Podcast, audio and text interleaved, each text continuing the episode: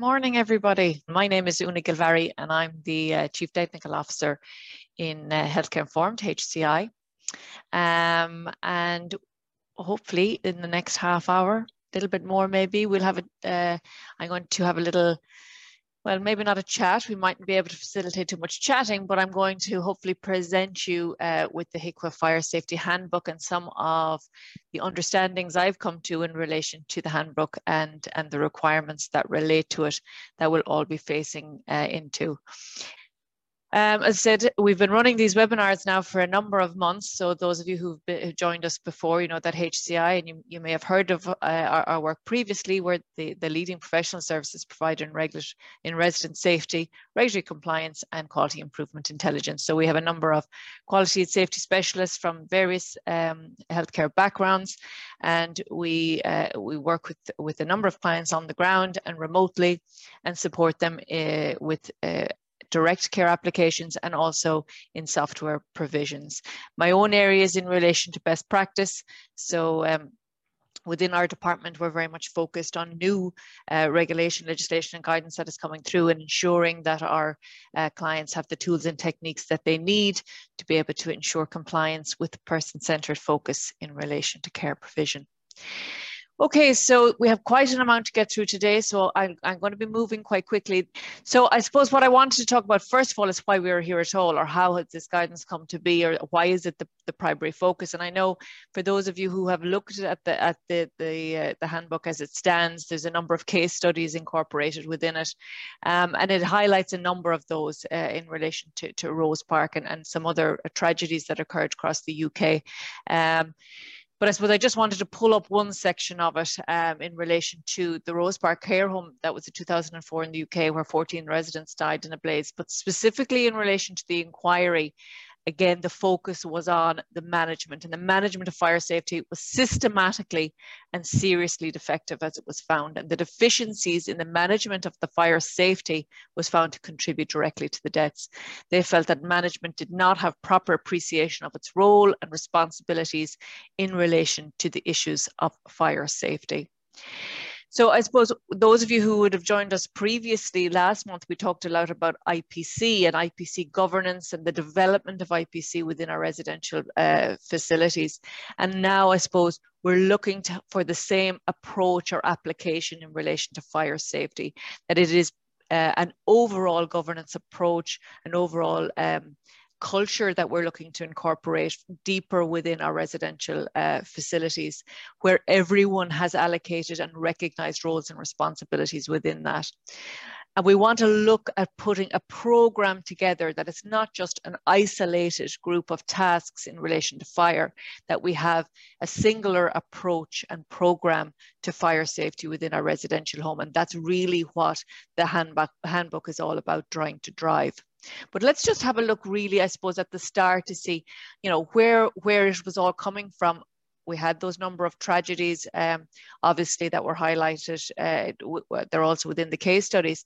But if, if we look back, we can see that fire safety was always a concern in relation to HIQA. It was always something we do a lot of reviews of, of what's hot right now in relation to issues or non-conformances that are coming through in HIQA inspection reports. And fire safety was always there thereabouts in relation to the level of non-compliance, quite high numbers in relation to it. I just wanted to pull out a few of the findings specifically that uh, HIQA have found quite recently in relation to fire safety and, and, and re Regulation 28 specifically. So they found adequate arrangements had not been made for detecting and containing fires or issuing fire warnings. Uh, they had problems in relation to the designated escape route was being impeded by office furniture.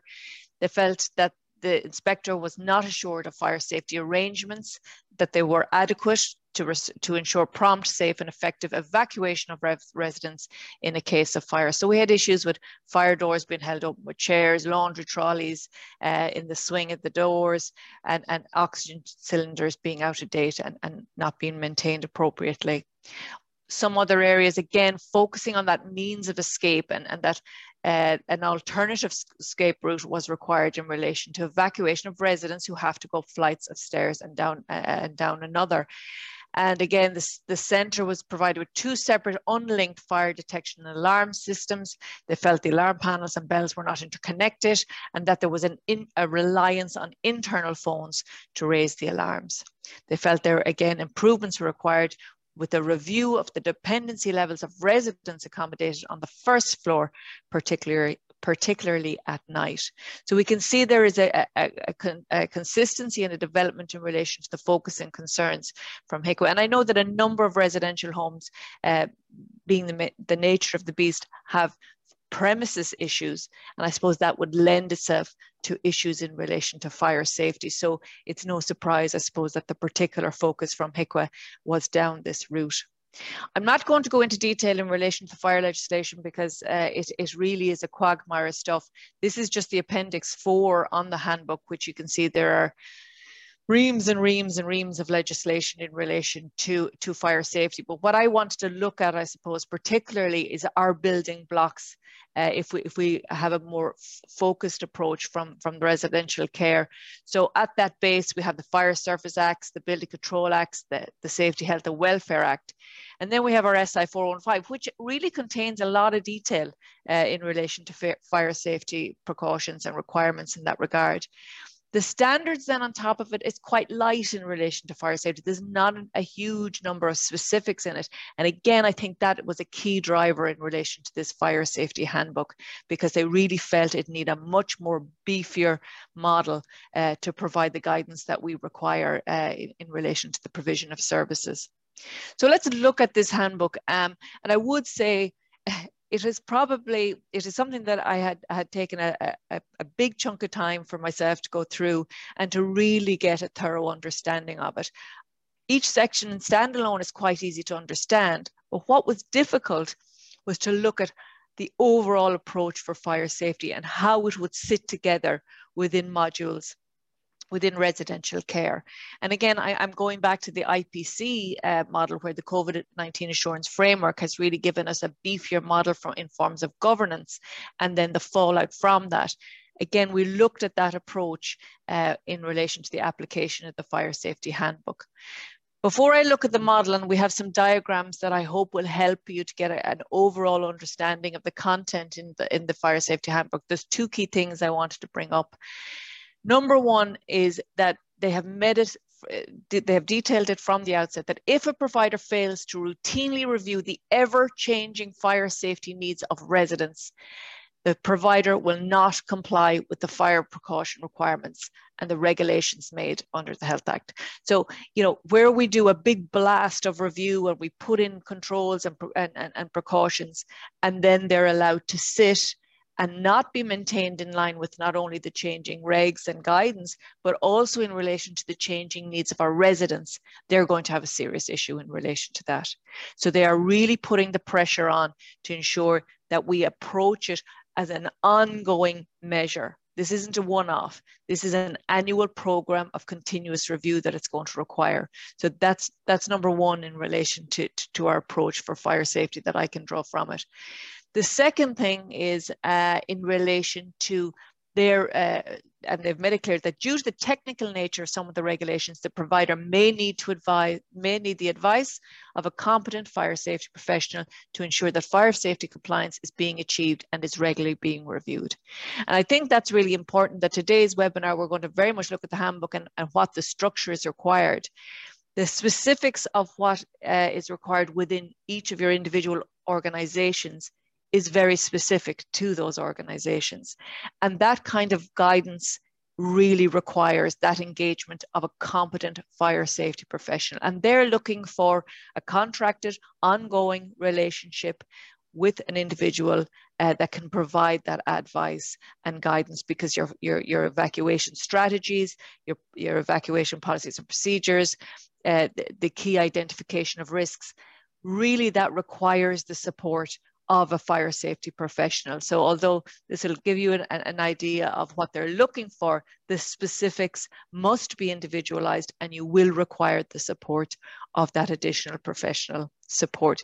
Quite like with the IPC, you know, where we had to draw in IPC um, uh, expertise externally uh, when, when we were under extreme uh, uh pressure They're looking for to draw that in initially and then build it up internally and incorporating roles and responsibilities uh, within uh, that is specific to fire safety throughout the organization.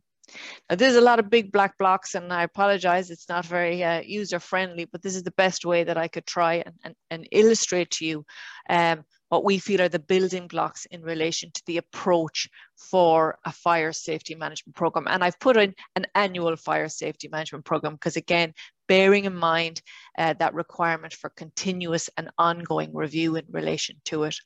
So, up at the very top, no surprise to anybody who knows uh, HCI, you will see that we have that governance model. Um, and because as we all know, for anything to be effective, it cannot be pushed from the bottom up. We need to be able to draw the requirements, push them down. They have to come from the top down. So they're looking for leadership to come from the senior management and to ensure that fire safety and, and the culture of fire safety is being driven throughout. And we're going to look at um, what that means. And then we're going to look in the next few minutes at each of these little building blocks and, and, and just assess what's the best approach uh, or some considerations certainly for yourself as you move forward. But just I suppose from the outset, um, what are what is the aims of the program? So it, it, within a, a, residential facility we've identified we need a, fire safety management program. So what are we trying to achieve? So we're trying to help um, ensure that everyone within the residential home is safe from the risk of fire number one that we're meeting all the regulatory requirements that we're driving continual improvement and we're embedding fire safety culture. So as an RP or PIC in, with our, throughout the senior management team, these have to be our four pillars of focus when we're developing this fire safety management program. Again, obviously that's central folk, person-centered care, and then from that, those legal requirements, the continual improvement and driving the fire safety culture. It now has to become an approach that this is the way that we provide care. This is part and parcel of our day-to-day roles and responsibilities and activities. We don't have to even think twice about it. So let's look at this governance model and what, what, what is entailed uh, from, from uh, the overall, uh, from, from that top-down approach. Well, not surprisingly, uh, the register provider uh, is being allocated with overall responsibility for fire safety in the centre. Now, that's nothing new. I mean, that, that, that's driven from, from the SI also. But what do we expect to see? Well, we expect to see a significant amount of detail in the RP's job description detailing specifically the roles and responsibilities that they will have in relation to fire safety. And that's not just referencing out to the SI or, or the sections of the standard, but also in relation to how they're going to drive fire safety culture within the organization through the, the, the driving this, the, the, the, the program itself, how they're going to implement it, how they're going to support it, and the engagement that they're going to have on it on an ongoing basis. They're going to expect to see that the, uh, a multidisciplinary team, I've called them the multidisciplinary risk management team. You could call them, it depends on what teams you have within your organization, but they're expecting to see a, a particular team to take on the role of supporting the RP in the application of their roles and responsibilities in relation to fire safety. And they expect to see that detailed within the terms of reference and the agendas that they're rolling on on an ongoing basis. They're expecting that the top senior management team have an overall uh, uh, ongoing review of the fire safety activities. And again, that that's reflected in the terms of reference and agendas of that team. And again, going back to that, engaging the services of a competent fire safety professional. They're expecting to see somebody that has the capability and the experience to advise and support the centre on the application of this annual program we want to put in and that it's reflective of resident and staff needs. And they're expecting to see a contractual engagement in place for that individual. Other things that would illustrate a culture of fire safety is that we would be considering fire within our strategic and operational plans, and that the funding and budgeting is considerate of the associated costs related to it. And then if we look down on the lower levels, again, looking at driving that culture out in relation to fire safety, they would expect to see individual roles and responsibilities given to all staff members and that it's part of all of their job descriptions. Fire safety is all of our jobs, like quality, like IPC now. They do expect to see fire safety to be central to that. And within IPC, they expect to see that also within the, the staff uh, performance reviews. So why not the same application in relation to fire safety? So that's the governance. As I said, this is a whistle stop tour. We could spend a whole day training specifically on, on, on, the governance model, but that's just to give you an oversight of the, of the areas they're looking at. I want to talk briefly about the operational review, and this is a, a significant section within, um, within the, the, the handbook. So what is it? This really is an overall, like a gap analysis or assessment of the, the, the centre's design and layout. And they expect this to be done, obviously, if you have a new building or you're making conversions, but they also expect to see it if you're doing an overall review of the fire, fire precautions in relation to the existing residential home. So if you feel that there is areas or gaps or this, you know, that you're not confident in relation to the, to, to the, the, the requirements and how they're being applied, they expect you to complete this operational review where you really do a whole kit and caboodle review of the requirements and see how far from the mark you are. They expect that this process should be supported by the fire safety professional. Obviously, they're coming with their own experience and we're looking to, to, to draw that out as part of our operational review. Obviously, it needs to consider all of the relevant safety guidance and codes of practice to ensure that those fire precautions are in place. And if they're not, we need to have that detail because that's going to be utilized um, as, as we move, move down the line in this program. Uh, it has to include detailed consideration for planning about evacuation of residents, and then all of this will come to an operational review report. So this is really our starting point. This operational review report will say, these are the requirements, this is where you are, this is what needs to be done to try and address uh, the requirements. And we're going to be using that information as part of our evacuation strategy and the overall, the overall program in the actions that need to be done. So that, that, that's, a, that's a, a, a starting point for many organizations.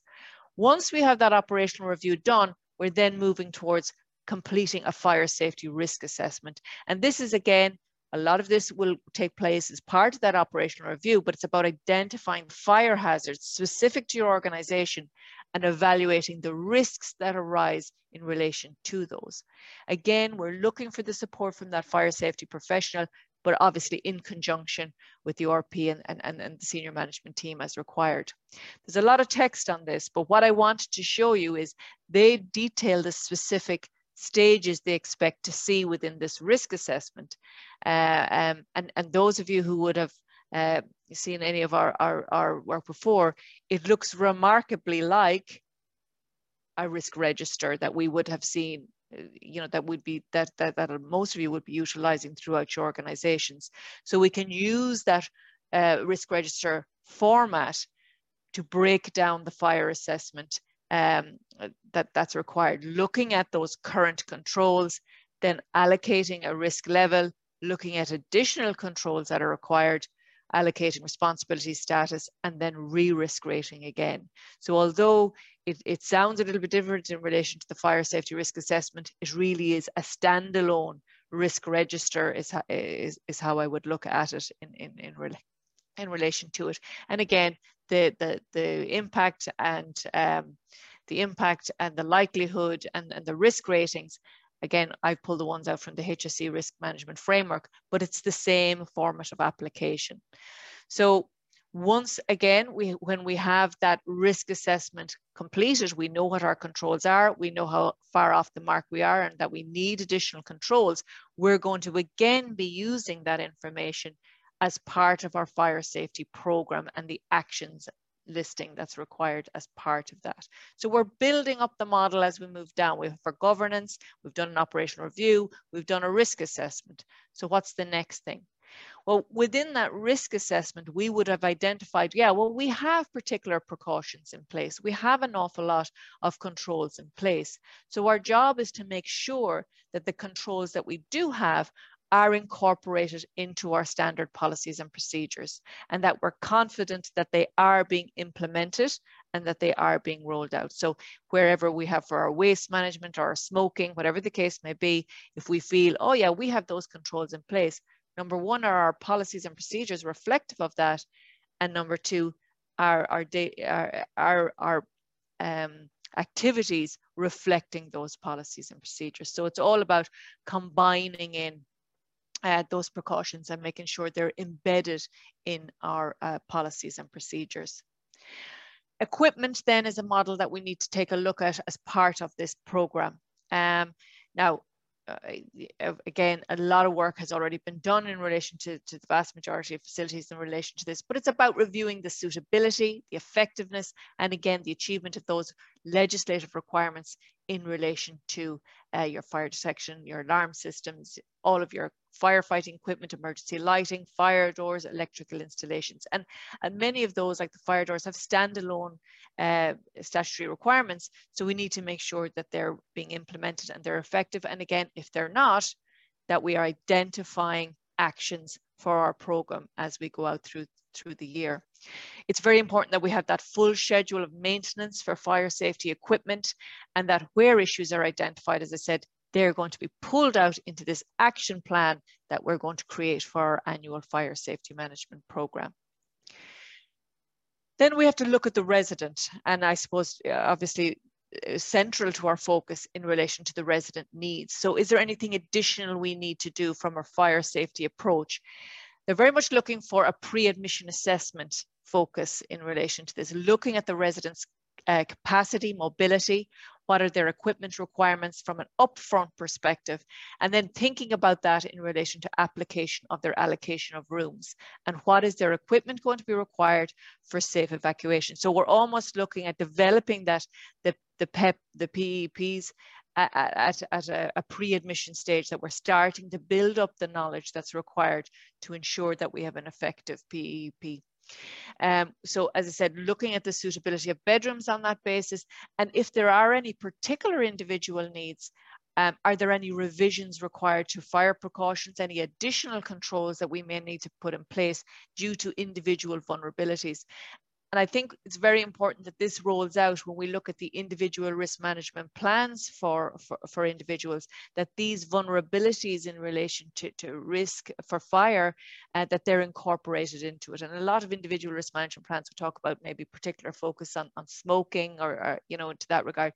But we need to look at it from a broader perspective uh, for their vulnerabilities um, in relation to additional controls that may be required from an individual perspective um, it's a consideration to make to, to, to, consider that within your contracts of care, you may need to consider putting in a section detailing that a resident may need to move bedrooms in the future if the mobility declines. Now, I know that goes against the grain and we want to ensure that people are allocated rooms and that becomes their home. But again, we have to consider the, the, the proactive and reactive risk related to that and whether if there is a requirement for evacuation, we're going to be in a position to be able to support that individual depending on their location. So it, it's, it's just something to consider in that regard. So rolling, as I said, from that, the, the, the, the personal evacuation plans and the evacuation aids need to be considered um, in relation to uh, that, that those PEPs being quite robust, considering the ability of the resident to understand the sound of fire detection and the alarms, their ability to evacuate, what level of staff assistance they're going to need from both the daytime and nighttime perspective, what is the method of evacuation we're going to apply and the aids that we're going to utilize from a daytime or nighttime, and then what are the supervision requirements after it's been evacuated. So we just don't want to get them as far as the evacuation area what are considerations post that? Really important that our staff are trained in relation to those responses that are required because in many cases there are individual responses that are required. So they need to be trained to do that. But most vitally, that we are updating our PEEPs in line with the assessed needs or the dependency levels of residents. In many cases, it can be allocated, uh, appointed at, admission, but they're not updated based on the changes in, in the individual needs. So it's really important that with that central focus, we keep that up to date. The evacuation strategy, procedure and fire drill. Now this is a big chunky section of the overall program and it will be incorporated as part of it. And it's certainly something that you're going to need the support of your competent individual. So the basis for the strategy or our overall approach to evacuation is going to have to come from that op operational review because remember that operational review looked at all the legislation, the requirements, and it looked at the design and layout of our facilities. So from that, we should be able to draw what our strategies should be. Um, and again, I mean, it, there's a number of approaches with this, and again, it has to be advised by your competent person about phased evacuations, prem, full, and then the differences with the, with the entire evacuations, whether it's horizontal or vertical, the compartments and subcompartments, what is the staffing levels that's going to be required? Again, those evacuation needs of the residents, the travel distances between compartments and facility layout and restrictions. So you can see this is a very individualized process in relation to the strategy you're going to follow. So you're really going to need to draw on that expertise and support. The procedure then that falls out of that strategy, that's going to be the step-by-step -step description of the actions that staff have to implement if should there be a, a fire emergency and evacuation required. Um, and this is really important that this procedure is reviewed and tested against those safe evacuation times to ensure that we can achieve them. When we have it developed, this will form part of our emergency response plan. Um, and it's really important that we have good visibility on this and that it's, it's displayed beside fire detection alarm panels and staff areas. So our strategy, our evacuation strategy should be clean, concise and very uh, specific, whereas I said the strategy is a much uh, more considerate document of the, the appropriate approach. This is the output from that strategy. Again, the fire drill program, that's going to need to be scheduled throughout the year. Um, it needs to be carried out obviously during different sh shifts so that we can consider if we can still evacuate with the minimum number of staff that may be on duty. It's imperative that all staff participate in the fire drills. And if at all practical that residents are at least given the opportunity to participate in drills if that is possible. From each fire drill obviously there will be a fire drill report. And again where we are found lacking in particular areas those actions are going to again fall into this um, annual program action list that we're going to look at in a couple of minutes Staff training, and again, I know there's been a lot of advancement in relation to fire safety staff training, but it's important again, the handbook have, has looked for a training needs analysis to be completed uh, periodically to ensure the staff have the most current up-to-date fire safety knowledge. They're looking for formal classroom training and opportunities for informal training or practical application of our fire safety approach. And again, they're looking for all of those staff members to be involved, including part-time, voluntary, temporary or agency staff, uh, both when they commence employment and at least once a year thereafter uh, to undertake that, that, that process.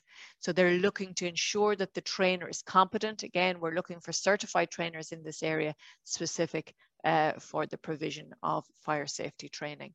There is a minimum training list and that's detailed in chapter four of the handbook and you can uh, get a chance to look through that for your mandatory training requirements on an ongoing basis. Coming then to the bottom, which is supporting the entire program, is the inspection audit and evaluation processes they expect to see in relation to fire safety. They're looking for routine, that's both daily and weekly inspections uh, conducted by your PIC or your Director of Nursing uh, throughout the facility and the regular inspection and maintenance of the structural fabric of your buildings, the furniture, the fittings uh, to ensure that they're safe to use and there's no increasing risk of fire in their, in their, in their use. They're looking for a comprehensive building inspection and maintenance plan, uh, which should be developed and then detailed within that program. They're looking for a fire safety internal audit schedule, and we're big fans of internal audit, certainly in HCI, but they're looking for fire safety to be incorporated into your internal audit schedule and rolled out on an ongoing basis and trying to bring as many people as possible into that auditing process. Where external inspections take place, any related fire safety findings must be considered by the senior management team. And again, any of non-conformances identified um, should be incorporated into the program as required. So this program, um, and, oh, and I'll talk to you about the templates that we have available in, within HCI, but it's really about pulling together all of the activities that we're doing in relation to fire safety within the organization. So we recognize the requirement for a program uh, on an annual basis. The RP or the, uh, drafts that program with the support of the competent person and your, your multidisciplinary risk management team. That team then reviews and approves the program. It's the actions that come from that, from all of the activities we've done, those actions that we know we need to, to, to, to push through within our organization are allocated to specific individuals. That program overall is communicated to all of our relevant stakeholders. We implement the program. There is an ongoing review required throughout the, throughout the year, excuse me, throughout the year. If changes arise, if there are changes required in relation to the program, that goes back up through it we implement it and we complete an annual report on the program implementation on an ongoing basis. Okay, so as I there, those blocks that we've looked at are all parts of that program, but from the outset, we need to set out our stall within that program say this is all these are all of the things that we're going to do to try and embrace a fire safety culture as we move forward there is support available. We do have a number of, um, we have a, a fire safety management policy, an audit tool, a template for a fire safety program. Again, the content will have to be specific and individualized to your organization, but it would just lay out the structure of your program, what it should look like. And we've also developed a fire safety uh, risk assessment register. So very like that risk register that I've shown you. Again, looking at listing uh, the areas of focus, looking at controls you may have in place, and then it's uh, it's available for you to manipulate and, and, and try and, and work within it. But again, must be done in conjunction with your competent person. Rosemary will be delighted to know I have this slide in. This is about our bonanza that we have today. Is that what we call it, Rosemary, a bonanza? So that you can purchase all four documents uh, for a reduced price today until, well, until the 14th of May. So those four uh, templates are currently would, would be the value of 415, uh, but it's now 250 euros. I mean, I don't know. They never put me in charge of finances anyway. I just do the background work. That's right, Rosemary. If you have any queries or questions anyway, Rosemary would be delighted to field any of your queries in that regard. So overall, I suppose what we want to look at, eh, what we, we're, we're trying to consider is taking that fire safety program as an approach, looking at those singular blocks that we talked about today, considering what is the approach of our organization, where are we lacking, and how can we drive out actions uh, that would be maintained within that program and reviewed on an ongoing basis so that we're ingraining the culture of fire safety within our organization that was really a whistle top tour. As I said, that could take a day and a bit of full training if we got into the specifics and the detail of it. And I, do apologize that it had to be quickly, we run through it quickly, but I wanted to make sure that you got as much uh, value for your your time because I know the time is very, is very precious. Uh, and hopefully it will give you just an outline of the key areas of focus. I would say the handbook itself, as I said, it, it took me a number of goes, a number of rattles at it until I could really get my head around it. And although each of the elements are, are fine as a standalone, it's looking at how to build that whole process of implementation of a program and the elements within it. So if there's any particular questions, I'd be happy to field them. Um, or if I, I don't know if there's anything coming up on chats. Rosemary might be able to tell me if there's anything coming up on chats. Hi, Una. Can you hear me? I can hear you, Rosemary. Great. Um, so the question in there from Trina. She's asking, um, do you have any visibility on when HIQA experts um, expects this to be in place?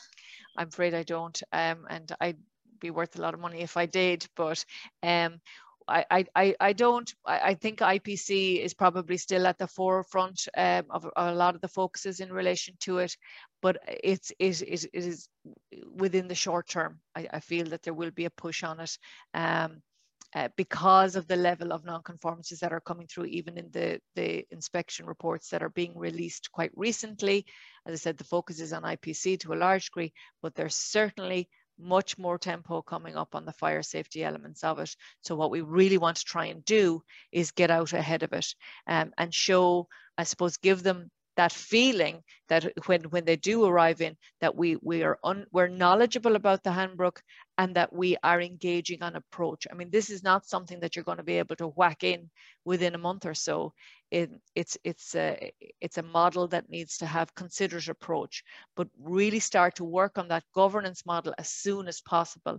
You know recognize the roles and responsibilities are required incorporate them into those job descriptions, get them into the terms of reference for your teams, and start to build up the knowledge that's required.